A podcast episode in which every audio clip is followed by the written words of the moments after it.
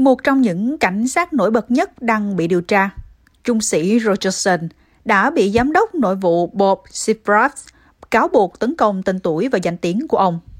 Rogers Calab Rogerson là một sĩ quan xuất sắc trong lực lượng cảnh sát New South Wales.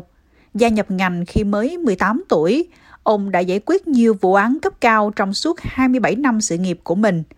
Rogerson qua đời vào ngày Chủ nhật, 21 tháng 1 ở tuổi 83. Cựu thám tử Duncan McNabb nhớ lại những ngày đầu họ gặp nhau. Tôi là một thám tử còn rất trẻ. Ông ấy là ngôi sao của câu lạc bộ. Ông cực kỳ quyến rũ, lôi cuốn, luôn chào hỏi, thích đặt câu hỏi. Bạn sẽ có cảm giác hãnh diện khi một người có tâm vóc như vậy đảm nhận vai trò thám tử đến nói chuyện với bạn. Vài năm sau đó, tôi nhận ra rằng Roger có lẽ là kẻ tồi tệ nhất mà lực lượng cảnh sát New South Wales có, một kẻ tham nhũng và giết người. Tính cách thú vị của Rogerson đã giúp ông nhanh chóng trở thành một trong những sĩ quan được khen thưởng nhiều nhất tiểu bang.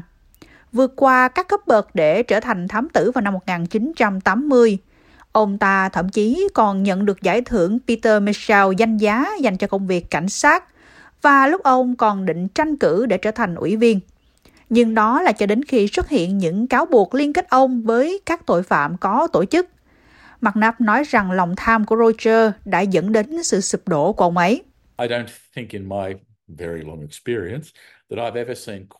Theo kinh nghiệm lâu năm của mình, tôi không nghĩ từng thấy một nhân vật nào đó trong ngành cảnh sát như Roger lại thoát ra khỏi những gì ông ta phạm phải hoặc vươn lên vị trí quyền lực mà ông ta nắm giữ. Có một sự sụp đổ bất ngờ như vậy. Vào đầu những năm 70, ông ta phạm tội giết một chàng trai trẻ chỉ vì tiền. Cáo buộc giết người đầu tiên của ông Rogerson xảy ra vào năm 1981 khi ông bắn chết kẻ buôn ma túy Wolfram Lanfranchi. Vào thời điểm đó, Rogerson được cho là đang thi hành công vụ. Nhưng bạn gái của Lanfranchi là Sally Annie Hustep cho rằng ông ta cố tình giết người vì tranh chấp. Cảnh sát kết luận rằng nạn nhân đã chỉ súng vào Rogerson trước, nhưng bạn gái của Lanfranchi kịch liệt phủ nhận sự thật này.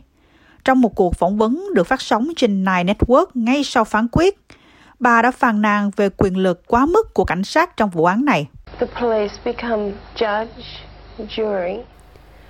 Cảnh sát trở thành thẩm phán, bồi thẩm đoàn và đau phủ. Sau đó, ai đó phải lên tiếng, ai đó phải tiến tới, ai đó phải bắt đầu ở đâu đó và ngăn chặn nó. Huckstep đã được tìm thấy là đã chết sau 5 năm trong một vụ giết người vẫn chưa được ra án Năm 1984, ông ta lại bị buộc tội âm mưu giết một sĩ quan cảnh sát chìm, nhưng sau đó Rogerson lại được trắng án. Nhưng vụ án này cuối cùng đã khiến Roger có biệt danh là kẻ trốn tránh. Nhưng tính cách cuốn hút của Roger thậm chí còn khiến ông ấy trở thành một nhân vật trong một bộ phim truyền hình tội phạm mang tên Blue Murder do ABC phát hành năm 1995 và dựa trên những sự kiện có thật của sự nghiệp Roger.